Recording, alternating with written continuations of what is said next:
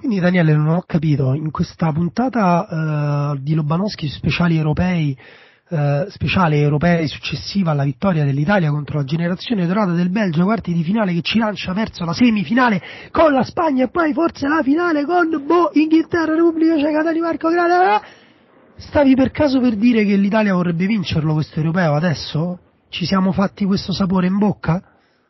Devo dire che inizialmente la, l'area che tirava era vanno bene i quarti, questa squadra sì va bene. Adesso effettivamente il sapore di, forse anche un po' troppo, se devo essere sincero. Ieri c'è stato un entusiasmo forse leggermente più alto, perché solitamente l'Italia quando c'è questo entusiasmo attorno all'Italia, almeno così mi hanno raccontato negli anni 90, perché io non, non li ricordo, però mi hanno detto che quando è così l'Italia solitamente non è che proprio finisce benissimo, quindi forse abbassare un minimo i toni, però questa squadra se la gioca per la vittoria finale contro chiunque, dopo la partita di ieri ancora di più. Giusto? Sì, diciamo che quello da cui eravamo partiti in realtà era una bella squadra che se la gioca con tutte, che arriva da 30, adesso abbiamo pure smesso di contarli i risultati utili consecutivi, quanti sono? 32, 33? No 33 credo di no 32 e, mh, però poi quando incontrerà una squadra di alto livello eh, allora lì sì che vedremo cosa significa non avere i campioni.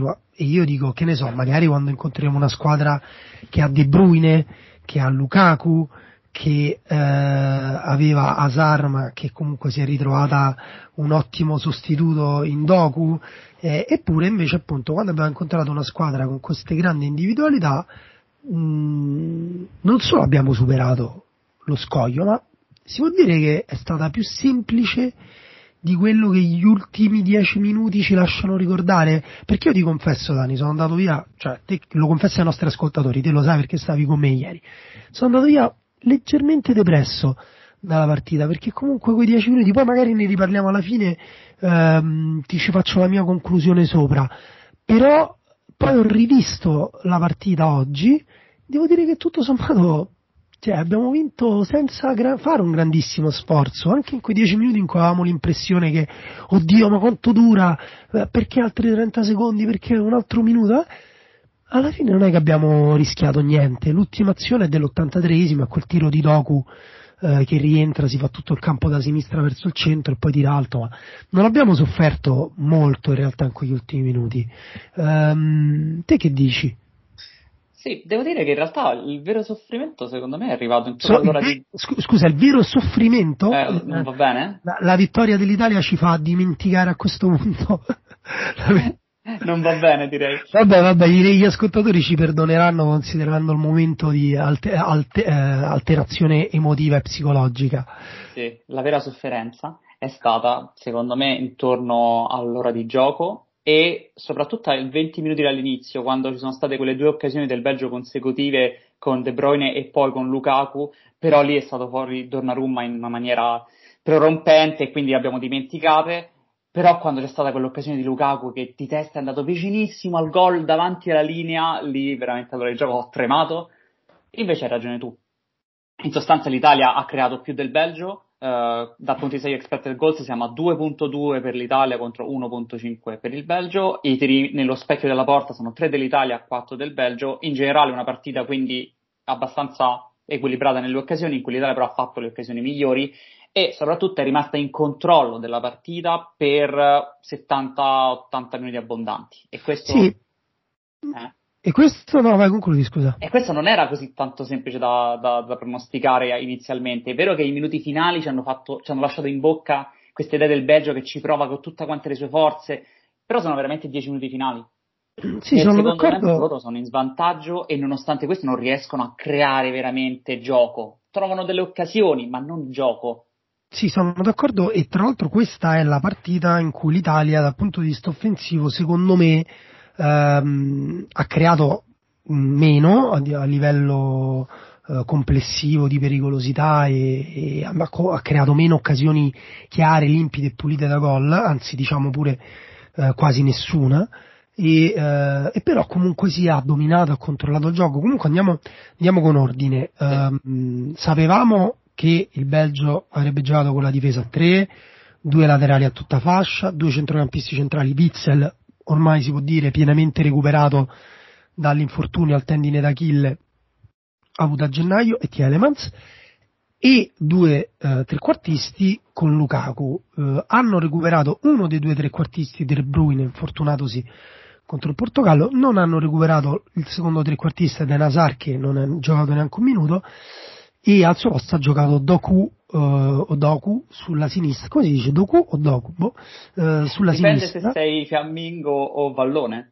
Eh, è lui che è, boh, e sulla sinistra e uh, che appunto poi ha avuto in realtà un ruolo um, fondamentale nello svolgimento della partita del Belgio perché come ha scritto Fabio Barcellona io vi invito a leggere la sua analisi sull'ultimo uomo tanto ascoltare e leggere sono due attività profondamente diverse quindi um, non è che se, anche se vi dico questa piccola cosa vi spoilerò uh, il piacere della lettura uh, dell'analisi però come ha detto lui giustamente uh, Dogo è diventato fondamentale, importantissimo e l'unico modo in cui fondamentalmente il Belgio riusciva a costruire occasioni d'attacco isolandosi largo a sinistra con Torgan Hazard che veniva anche eventualmente dentro per creare l'isolamento tra Doku, Doku e eh, Di Lorenzo che lo ha patito moltissimo soprattutto nel primo tempo fino a concludere eh, il primo tempo appunto con il fallo cedendo fall- rigore, sì. il falletto, il fallino, non saprei neanche come chiamarlo, perché a me in diretta è sembrato che eh, Doku gli prendesse il tempo, gliel'ha preso, gli spostasse la palla, gliel'ha spostata, gli stesse passando davanti e Di Lorenzo gli facesse una sorta di ostruzione, però mi sarei aspettato di vedere nel replay un contatto tra le gambe o con l'anca, invece quel leggerissimo contatto con il braccio un po, accentuato, un, un po' accentuato da Doku, un po' è vero che Doku andava talmente veloce e correva talmente leggero sulle punte che l'equilibrio, sì. ti fa perdere l'equilibrio, però ecco io resto comunque col dubbio, comunque un rigore molto leggero che rimette in campo il Belgio, che come hai detto te nel secondo tempo mh, si lascia mh, tranquillamente fare dal, dal, gioco italiano che mh, l'Italia poi ha avuto un possesso palla neanche così più alto del Belgio, però ha avuto veramente lunghe fasi in cui gestiva il pallone nella tre quarti del Belgio e, e lo riconquistava, ci ha fatto, eh, ci ha fatto anche due gol, riconquistando palla in alto, anche se poi quello di, ehm, di Insigne poi è nato da, da, una palla che torna fino a Donnarumma. Sì. E, e, il Belgio niente, ha sembrato, è sembrato accettare quel contesto per poi giocare eh, alcune ripartenze e tutto sommato, anche se per me bocciati, bocciato Roberto Martinez eh, nella gestione della gara, però è vero che hanno avuto eh, la prima occasione della partita al ventesimo con De Bruyne che sfrutta un intercetto di Verratti che però è un intercetto sporco e che lo lancia in contropiede, arriva al tiro su cui fa la parata del torneo Donnarumma dopo che aveva fatto un'altra parata del torneo contro l'Austria. Per me le tre parate più belle del torneo sono due di Donnarumma, una di Rupatricio, questo e tra l'altro Donnarumma appunto è stato coinvolto pochissimo, però quel poco che è stato coinvolto è riuscito a fare due parate fondamentali del torneo e poi hanno ottenuto anche eh, le due mh, azioni pericolose, quella che si conclude del secondo tempo, quella che si conclude con eh, il taglio di De Bruyne dentro, la palla in profondità per lui e poi la palla dentro stupenda sua tra difesa e portiere, veramente giocata come se avesse un laser al posto del piede, uno di quei laser piccoli con cui fa giocare i gatti. E, um, e poi l'altra grande occasione che inizia con una palla sull'isolamento di Doku a sinistra, poi arriva a destra, poi va dentro a Mertens che passa davanti a, a, a Verratti e poi di nuovo una palla dentro, però sporcata stavolta da Di Lorenzo, il cross si alza e Lukaku non arriva con la testa. Queste sono le grandi occasioni del Belgio con questo suo 3 4 2 1 molto passivo, molto difensivo che ha puntato molto sulle capacità dei suoi singoli giocatori di vincere i duelli difensivi ed offensivi. Poi diremo quando parleremo dei giocatori cosa ha funzionato e cosa no. Lascio sì. a te Daniele invece la descrizione del gioco del sistema italiano e delle occasioni che poi ci siamo costruiti noi con il nostro gioco. Sì, um, il Belgio effettivamente era un 5-2-3 possiamo dire perché veniva schiacciato dall'Italia. Era una squadra simmetrica, il Belgio per volontà, come detto molto bene, palleggio orizzontale della difesa fino a trovare la verticalizzazione per Doku o Doku dalla parte opposta e Doku quindi era in realtà il riferimento offensivo della squadra perché sia De Bruyne che Lukaku venivano incontro. E L'Italia a sua volta, come sappiamo benissimo, è una squadra simmetrica. C'è la parte sinistra che è più avanzata rispetto alla parte destra, la parte sinistra è quella con Spinazzola, Insigne e Verratti una catena che costruisce le azioni dell'Italia e la parte destra, in questo caso con Chiesa, solitamente Berardi, che è quella che poi, diciamo, Claudia aiuta dall'altra parte. Cosa succede? Che in questa partita Insigne, eh, almeno inizialmente, forse per scelta, non lo sappiamo, però poi sicuramente dopo per scelta, è rimasto in una posizione esattamente a metà tra Adelweireld e Mounier, ovvero tra il difensore destro dei tre del Belgio e l'esterno destro, così da spingere quando Spinazzola saliva a Mounier a rimanere bloccato. Alderweireld, che era il centrale destro, doveva scegliere se uscire su Insigne o rimanere centrale dove si trovava ovviamente immobile e questo ha creato uno schiacciamento del, ancora più eh, accentuato della formazione del Belgio, che a quel punto aveva i due centrocampisti centrali, Tielemans e Witzel, con i chilometri ai lati. Avevamo detto nella presentazione della partita l'ultima volta che il punto debole del Belgio sarebbe stato alle spalle del centrocampo. Martinez, secondo me, questa cosa l'ha capita e ha chiesto quindi a una squadra di essere molto più compatta tra centrocampo e difesa, però apriva quindi del, dei varchi enormi ai lati, dove Verratti e Barella potevano andare a giocare a piacimento, non esatto. dietro, ma ai lati. L'Italia quindi quando non poteva avanzare andando palla a Giorginio perché veniva seguito praticamente a volte anche quasi a uomo, devo dire, dall'attacco del, del Belgio, passava lateralmente per passare appunto da Barella o da Verratti e poi arrivare in attacco. Questo semplice scambio di, eh, diciamo, peso della manovra con Bonucci che è bravissimo a dare il pallone su Barella, Barella che poi la scarica dietro per Giorginio, Giorginio che la dà davanti per Verratti, ha permesso al palleggio dell'Italia a piacimento di schiacciare il Belgio, che quello che poteva fare è recupero palla basso, lancio o faccio una verticalizzazione o De Bruyne è un fenomeno e va da solo nella, fino alla, alla, all'attacco avversario. Sì, infatti su questo noi ci aspettavamo che eh, un'Italia eh, che avesse alzato il baricentro, soprattutto considerando che il Belgio aveva fatto lunghe fasi di difesa posizionale, anche il Portogallo era piuttosto prevedibile, eh, si sarebbe esposta a delle transizioni, però noi ci aspettavamo che fosse un altro giocatore a condurle, cioè sì. Lukaku, sì. Ehm, in campo aperto, magari anche allontanandosi un attimo da Chiellini, invece qui poi ci sarà da spendere due parole sulla partita che hanno fatto i difensori dell'Italia perché eh, poi il giorno dopo, la sera stessa, insomma io ho letto delle cose su Lukaku francamente ingiuste come vabbè insomma il cinismo del, del calcio su internet. Però ehm, va detto che hanno fatto una partita splendida e nonostante ciò qualcosa abbiamo sofferto perché appunto poi il Belgio aveva tante frecce al proprio arco e le frecce più importanti in questo caso sono stati De Bruyne e Doku. Scusa, per farti riallacciare il discorso, Dani, ti chiedo anche secondo te quanto è stato importante Giorginio, perché eh, è vero che eh, la situazione tattica comunque il Belgio, so, detto in estrema sintesi, era in inferiorità a centrocampo perché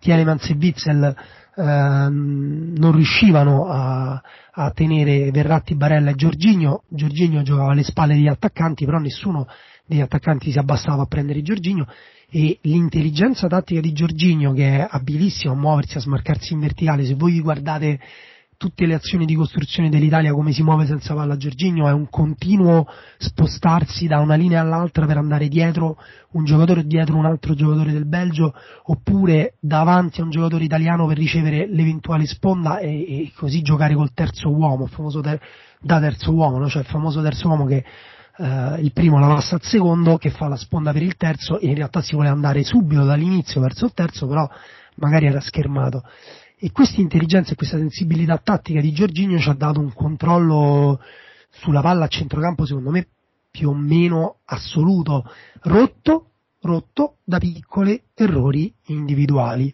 eh, tecnici eh, o, o sbavature atletiche o incomprensioni però secondo me per il resto perfetto e Giorginio mi sbilancio, miglior giocatore di questo europeo per ora. Beh, bello, bello, forse, forse, me lo compro questa cosa che hai detto, molto bella. Devo dire che eh, le sbavature tecniche sono il grande difetto di questa squadra, soprattutto quando si tratta poi di andare a definire l'azione, perché un giocatore come Immobile ha sbagliato dal punto di vista tecnico qualsiasi azione che ha fatto all'interno di questa partita e quindi abbassa la capacità dell'Italia di essere pericolosa in area di rigore. Ma il Belgio si aspettava per me dei lunghe fasi di eh, cambi di gioco da parte dell'Italia perché eh, aveva fatto una linea 5, aveva chiuso il centro del campo e si aspettava che a quel punto l'Italia passasse da una fascia all'altra con dei cambi di gioco e lì isolava il giocatore dell'Italia e provava a recuperare palla. Come hai detto bene tu, i movimenti di Giorginio hanno eh, sganciato l'Italia da questo pattern e l'hanno portato invece a rompere le linee centrali e mandato completamente in balla il sistema del pressing del Belgio che praticamente non c'è stato in questa partita. Perché eh, il Belgio sì, è, infatti... è stato Infatti secondo me era fatto per andare in palla, nel senso loro non, quando all'inizio si sono messi con i tre attaccanti centrali per schermare il centro, secondo me cioè, non è che potevano pensare che l'Italia non, non, non, trovasse una soluzione andando sui lati. Secondo me loro sapevano che si sarebbero abbassati, ma come è successo oltre il porto non, non, gliene, non gliene fregava niente, insomma, fondamentalmente. Secondo me era la partita che avevano preparato. Ti hai avuto l'impressione che gli è saltato il piano? Oh, secondo me sì, perché sarebbe stato troppo assurdo una, una, preparare una partita totalmente passiva a centrocampo. Mi sembra veramente impensabile. Capisco che Martinez è stato molto criticato all'interno di questo europeo e effettivamente eh, non è allenata benissimo questa squadra quando non ha il pallone, è evidente. Però mi sembra veramente strano che tu, conoscendo l'Italia, va in inferiorità numerica a centrocampo. Italia che poi è stata bravissima nel recupero del pallone perché la riaggressione dell'Italia, hai detto bene, il gol di Barella nasce da una riaggressione di Verratti, ma all'interno della partita tutte quante le volte in cui la palla veniva persa in quella zona del campo l'Italia provava ad andarci subito. A volte il Belgio usciva fuori perché ha dei giocatori come De Bruyne, come Doku che sono molto bravi a superare primo, nel primo momento lo scatto se lo fanno, se ne vanno via ma nella, diciamo, nella stragrande maggioranza dei casi l'Italia comunque ha tenuto in quel caso la squadra più, più bassa del Belgio e questa cosa qui tu ti esponi di fatto ad attaccare contro uomini. Il Belgio non puoi pensare di attaccare contro uomini contro l'Italia perché no. poi devi vincere ogni singolo duello individuale. Quanti duelli individuali puoi vincere all'interno della partita contro una squadra come l'Italia?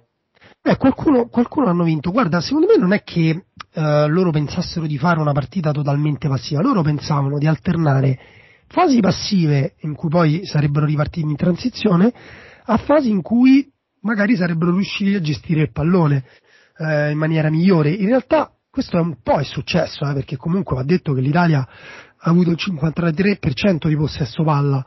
Eh, cioè, è stata da questo punto di vista una partita più equilibrata di quello che eh, tatticamente secondo me in realtà è stata, perché poi mh, il Belgio ha tenuto molto palla se noi abbiamo avuto problemi negli ultimi 25-30 metri, loro hanno avuto problemi dalla metà campo in su, perché sì. veramente potevano andare solo su, su Doku.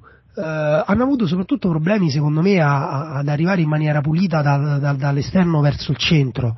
Si sono effettivamente accontentati poi di andare sull'esterno, di andarsi ad appoggiare magari a Lukaku, a Lukaku che qualcosa ha sbagliato, ma qualcosa ha fatto anche bene eh, però ecco, secondo me la, la, è stata la riaggressione che poi ha fatto la differenza, perché um, quelle volte in cui loro hanno provato a uscire palla al piede, eh, anche magari complicandosi la vita, noi li abbiamo, li, li abbiamo bloccati, abbiamo recuperato tanti palloni in più rispetto a loro nella loro metà campo e appunto poi il gol di Barella nasce da um, un, un'ottima riaggressione in cui eh, c'era un replay in quel momento in diretta, quindi bisogna guardare eh, un replay dell'azione prima, bisogna guardare il replay del gol per vedere come inizia, inizia con Verratti che mette una palla in area di rigore alta per Immobile, sì. Immobile va a quel contrasto, che poi non abbiamo riguardato perché ovviamente è più divertente guardare il video di Immobile a terra che, che, che si rotola e poi si alza e, e, e va a festeggiare. Oh, sì, francamente grottesco, nel senso senza dare un giudizio sull'uomo perché per carità ci sta e l'Italia ehm, quest'Italia è comunque un dato di fatto che ricorre tantissimo a, a espedienti e furdizi, anche nel secondo tempo. Abbiamo visto tante perdite di tempo e a parte quella di Spinazzola poveraccio che non era una perdita di tempo. E però si era visto anche con l'Austria si era visto anche, anche in passato insomma che sono giocatori che insomma eh, più delle altre squadre. Io me ne, me ne rendo conto in tornei di questo tipo che c'è una cultura dell'astuzia, una cultura della furbizia che secondo me mina un pochino um, anche un po' il carattere eh, di questa squadra. Poi ne parliamo alla fine perché appunto fa parte delle mie conclusioni. Però uh, su quel contatto lì, al di là poi della scena grottesca successiva, io non l'ho mai rivisto, però io ho l'impressione che Immobile lo prenda al calcio, perché e col metro di giudizio applicato uh, poco dopo su Doku, insomma, magari ci sarebbe potuto essere rigore. Però insomma, fatto sta che eh, il Belgio prova a ripartire. Verratti si è alzato, interviene in reaggressione, la palla arriva su Barella che è semplicemente più giovane e più vivo dei difensori del, del Belgio che sembrano veramente in quel caso dei paletti da sci eh, e lui fa un grandissimo gol, però lì c'è la capacità di reaggressione dell'Italia e abbiamo recuperato tante palle noi così, tante tante palle in questo modo. Quindi quello secondo me a livello tattico ha fatto la differenza. Eh, non so se vogliamo parlare di giocatori che eh, hanno fatto la differenza eh, secondo noi.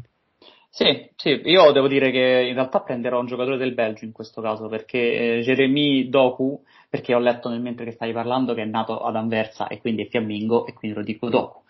Poi me lo, mi dovrà lui smentire. Sì, anche se voglio dire, un, credo sia un nome di origine eh, africana. Quindi... Eh, i, I genitori sono ghanesi, però eh, ok. Eh, quindi sì, magari, Doku, come abbiamo detto era magari stata... qualche ascoltatore lo sa, ce lo... Eh, sì, sarebbe fantastico, sarebbe fantastico. Eh, possibilmente Ganesi. Eh, quando il Belgio ha, ha messo Dogo all'interno dell'11 titolare, tutti quanti siamo un po' rimasti eh, straniti dal fatto che avesse superato anche Mertens nelle gerarchie. Eh, sappiamo che Dogo è uno dei grandi giovani di questo europeo, era stato comunque portato con grandi speranze, però passare sopra Mertens significa che era veramente l'asso nella manica di Mertens ed è stato così perché il suo impegno all'interno della partita era di vitale importanza, superare Di Lorenzo ogni singola volta che aveva il pallone, puntarlo sempre, arrivare sul fondo e mettere la palla per Lukaku. Bene, ha tentato 13 dribbling all'interno della partita e 8 volte gli sono riusciti, quindi lui per 8 volte è andato su Di Lorenzo e l'ha saltato, che per un giocatore è una cosa veramente veramente importante e per il piano tattico di Martinez è stato fondamentale. Se tu togli Doku da questa partita, di fatto il Belgio può soltanto sperare che Kevin De Bruyne faccia le sue eh, corse con la palla e si inventi qualcosa perché per il resto non c'era nient'altro. E quindi avere questo peso all'interno della partita a un'età giovanissima perché comunque Doku, se non sbaglio, è del 2002, quindi 19 anni. A 19 anni, devo dire, complimenti, bellissimo. Una partita entusiasmante. Vai, sì, adesso passiamo all'Italia, dai. Per nostra fortuna Doku non è ancora, eh, come dire, non si è ancora allenato sulla finalizzazione perché eh, altrimenti, come dire, cioè è comunque un giocatore che segna poco, ha segnato pochi gol. Sì. Eh, in, in, questa stagione, eh, adesso ti dico esattamente quanti che li sto verificando sia di 2 con l'Anderlecht e in Ligan 2, quindi insomma ehm, pochini, però eh, la sensazione di pericolosità te la, te la lascia sempre ogni volta che tocca palla. Sull'Italia ci sarebbe veramente da parlare eh, di tante cose, perché ti ho detto Giorginio, eh, secondo me miglior giocatore dell'Europeo per, per come per come influenza il gioco de, de, dell'Italia nel recupero, tra l'altro questa cosa del recupero palla è veramente l'aspetto più caratteristico di quest'Italia ed è la singola ragione per cui gioca Verratti, perché tutti ci accorgiamo che Verratti corre la metà se non un terzo di Locatelli e ha un decimo forse del, della brillantezza no? nei, nei primi passi oh, della prestanza fisica, però quante palle recupera, quante volte eh, abbiamo visto il Belgio provare a ripartire, tac, c'era Verratti, oppure una palla spazzata e tac, c'era lo stop di petto di Giorginio. Il gol di eh, Insigne, il secondo, nasce da quell'azione che Immobile sembra dover tirare di sinistro, poi si gira, si rigira, si, si incarta da solo, tira addosso la difesa del Belgio che spazza e la palla, tac, arriva sul petto di Giorginio che non trovando spazi si gira e torna indietro, la palla poi torna fino a Donnarumma, ritorna a Giorginio, tac, a sinistra, Insigne parte, palla al piede da dietro la metà campo, col Belgio spaccatissimo in due e lui si infila un po' come ha fatto Doku nel secondo tempo, però lui trova il tiro a giro, uh, il golden tiro a giro direi. E, però ecco, non volevo dire Giorginio, su Barella ci sarebbero tantissime cose da dire, giocatore eccezionale, però io invece ho scelto Chiellini perché tantissimi stanno parlando del, della partita difensiva dell'Italia, è vero, non va data per scontata. Non, le, le, mettersi in tasca gli attaccanti, non esiste questa cosa qua, non esiste. E Lukaku è andato vicino a fare la doppietta in una partita in cui effettivamente ha avuto pochissima disposizione ma ha tirato eh, da un mezzo metro dalla porta e gliel'ha salvata Spinazzola. E l'azione dopo ancora non capisco come faccia a non toccare quella palla di testa. Um, ma se Chiellini se, se l'Italia ha tenuto così bene perché Chiellini ha fatto una grandissima partita. A volte Ecco, ad esempio questo, sai, mettersi in tasca l'attaccante, che, si, che cazzo significa?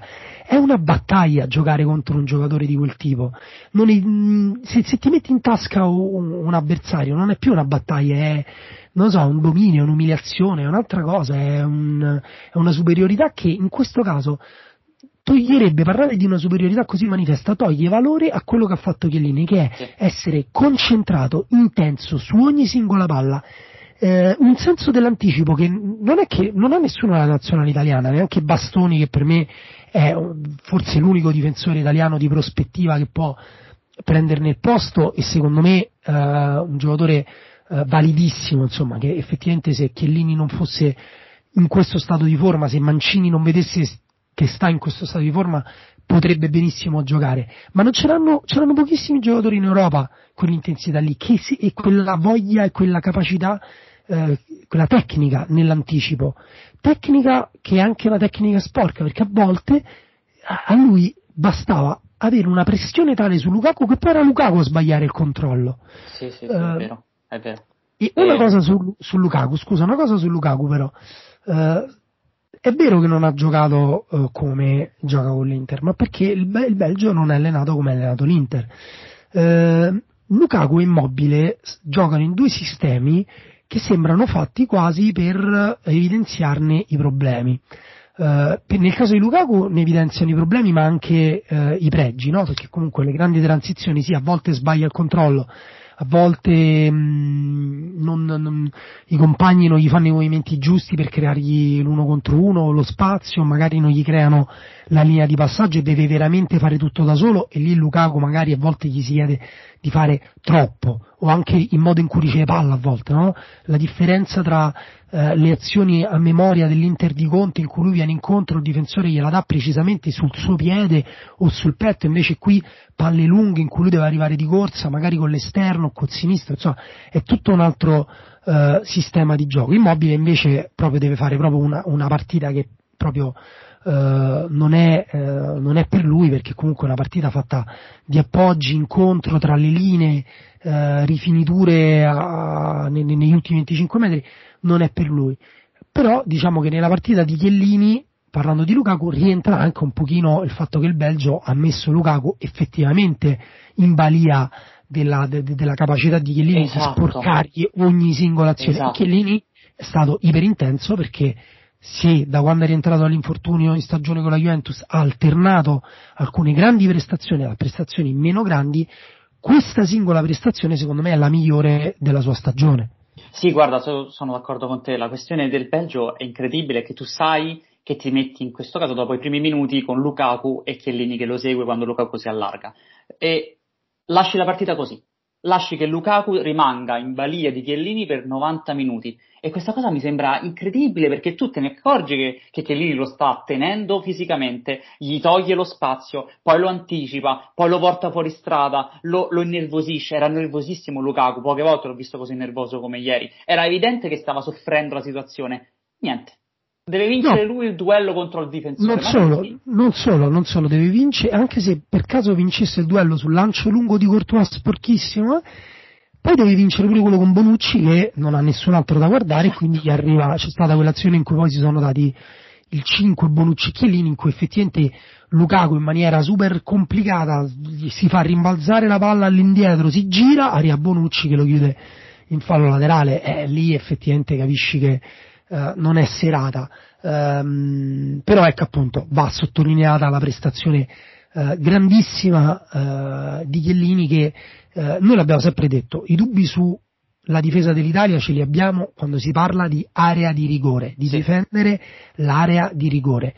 Lontano dall'area di rigore, francamente, sono due dei migliori giocatori eh, al mondo, eh, ancora in questo momento, quando ovviamente sono in forma e giocano, giocano al loro livello. Poi ovviamente le sbavature, le partite sbagliate capitano eh, a tutti. Direi che possiamo sceglierci la giocata.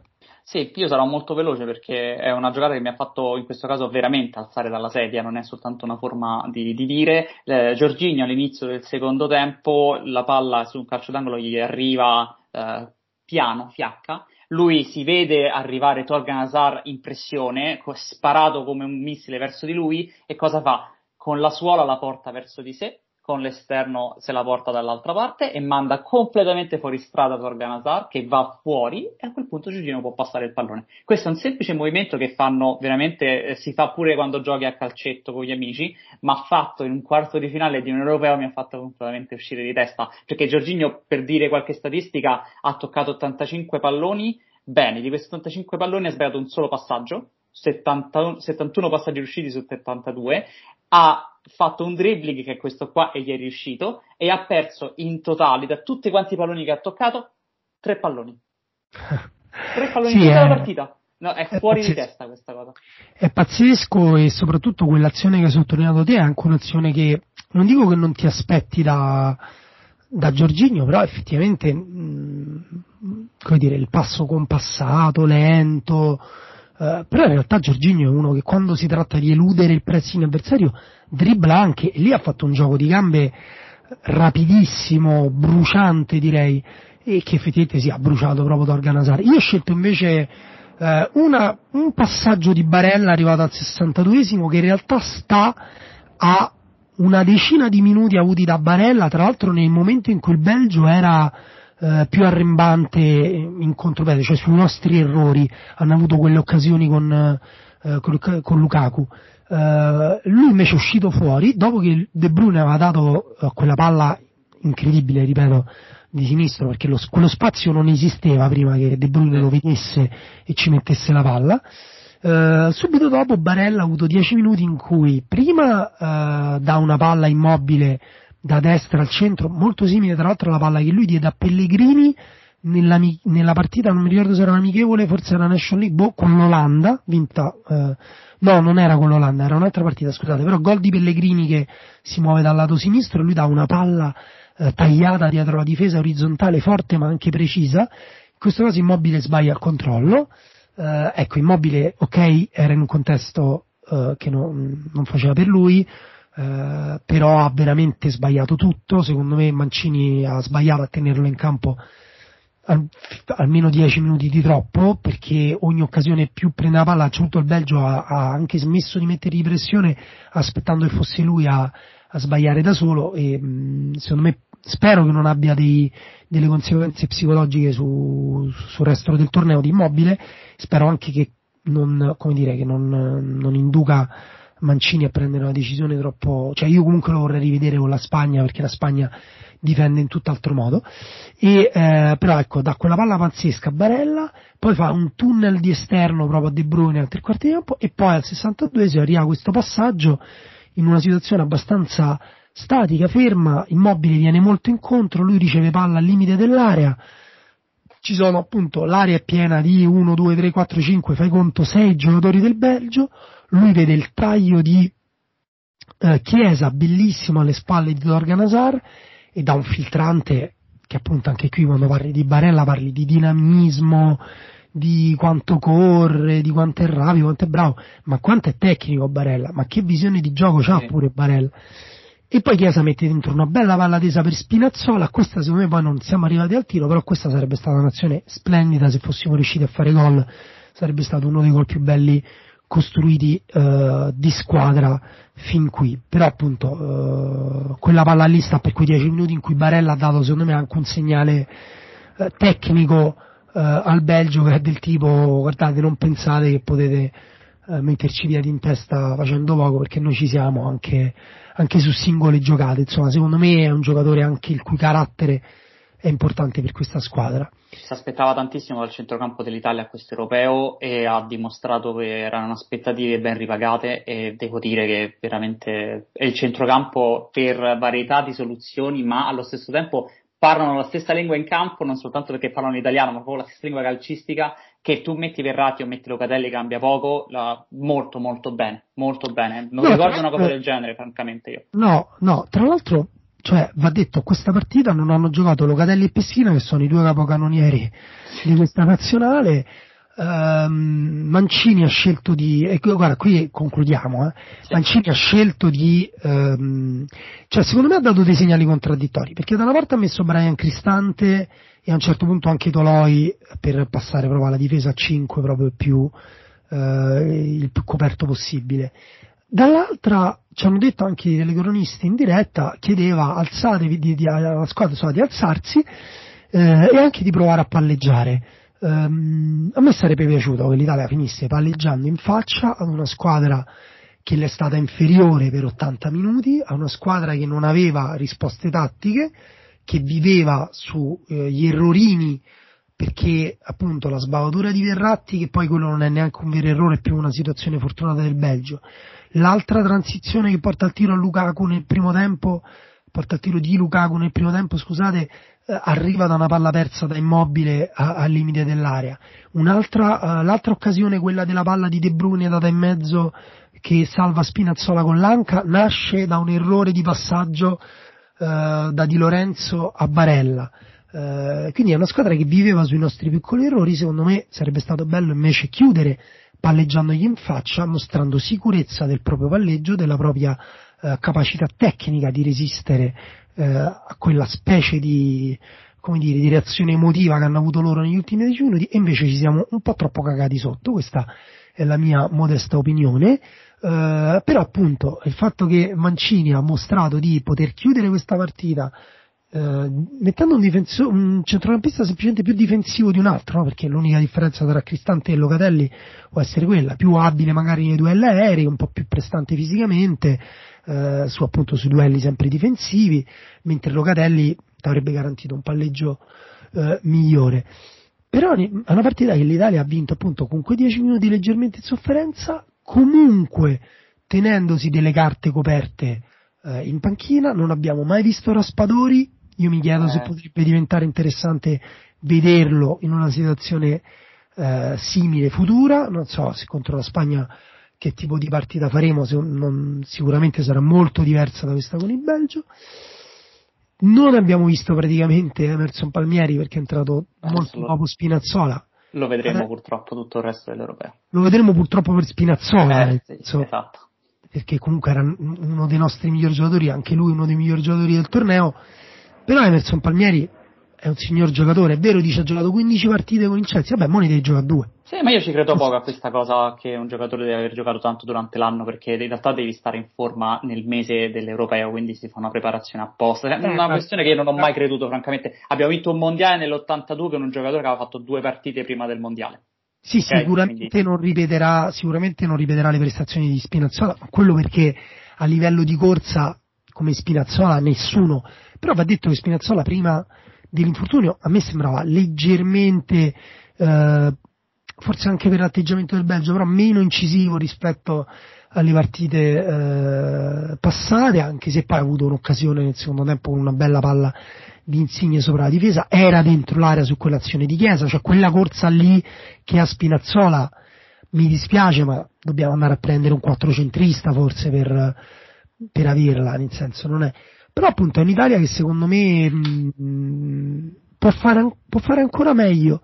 Di come ha fatto? E magari eh, adesso sì siamo usciti un pochino soffrendo però magari un po' di, eh, di carattere magari ce lo siamo formato vincendo questa partita? Sì, secondo me il Belgio ha dimostrato di non avere nessuna risposta alla questione tattica che l'Italia aveva messo in campo e questa cosa è anche però un, problema perché se tu hai il tuo allenatore che dopo che ti ha tenuto per, per 3-4 anni in, in, corsa, ha visto tutti i giocatori, sa tutto quanto, si ritrova con un quesito abbastanza semplice perché l'Italia non è che abbia fatto molto di diverso rispetto a quello che noi ci aspettavamo potesse fare e tu non sai cosa fare. L'unica cosa che no. può fare è lanciare per dopo. Secondo me da questa, da questa, partita ne esce peggio il Belgio di quanto bene ne esce l'Italia, questo volevo dire. Cioè l'Italia ha fatto quello che doveva fare e sta, è meritatamente in semifinale, un ottimo europeo fino adesso, ha dimostrato quello che doveva dimostrare, ha fatto meglio che rispetto all'Austria, ad esempio in questa partita, ok, ma il Belgio ne esce malissimo per me.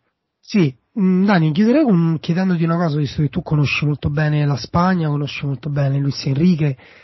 Secondo te, da un punto di vista, diciamo, sappiamo che loro gestiscono benissimo il pallone, ruotano le posizioni alla grande e quella sarà una grandissima sfida per l'Italia dal punto di vista difensivo, perché la Spagna, se tutto va bene per loro, ti portano a difendere in area di rigore e sarà durissima, anche se poi loro faticano anche loro a costruirsi un'azione e a finalizzarla in maniera eh, giusta.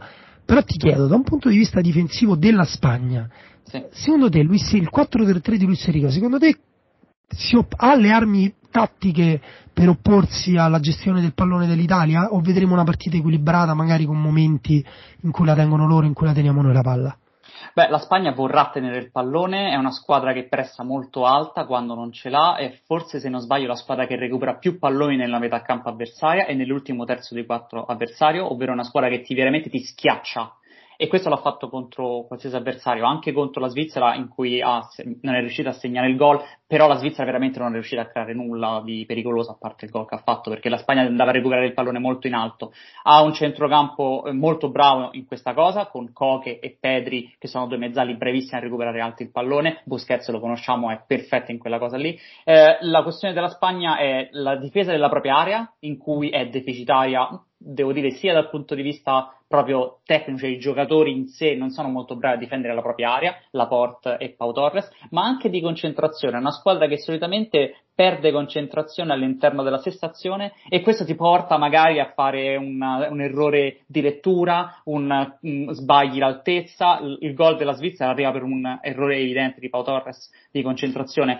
Ed è come l'Italia una squadra che attacca in modo asimmetrico con Jordi Alba molto alto a sinistra e invece Azpilicueta praticamente bloccato a destra, quindi paradossalmente avremmo l'Italia e la Spagna che attaccheranno in modo asimmetrico a specchio tra di loro.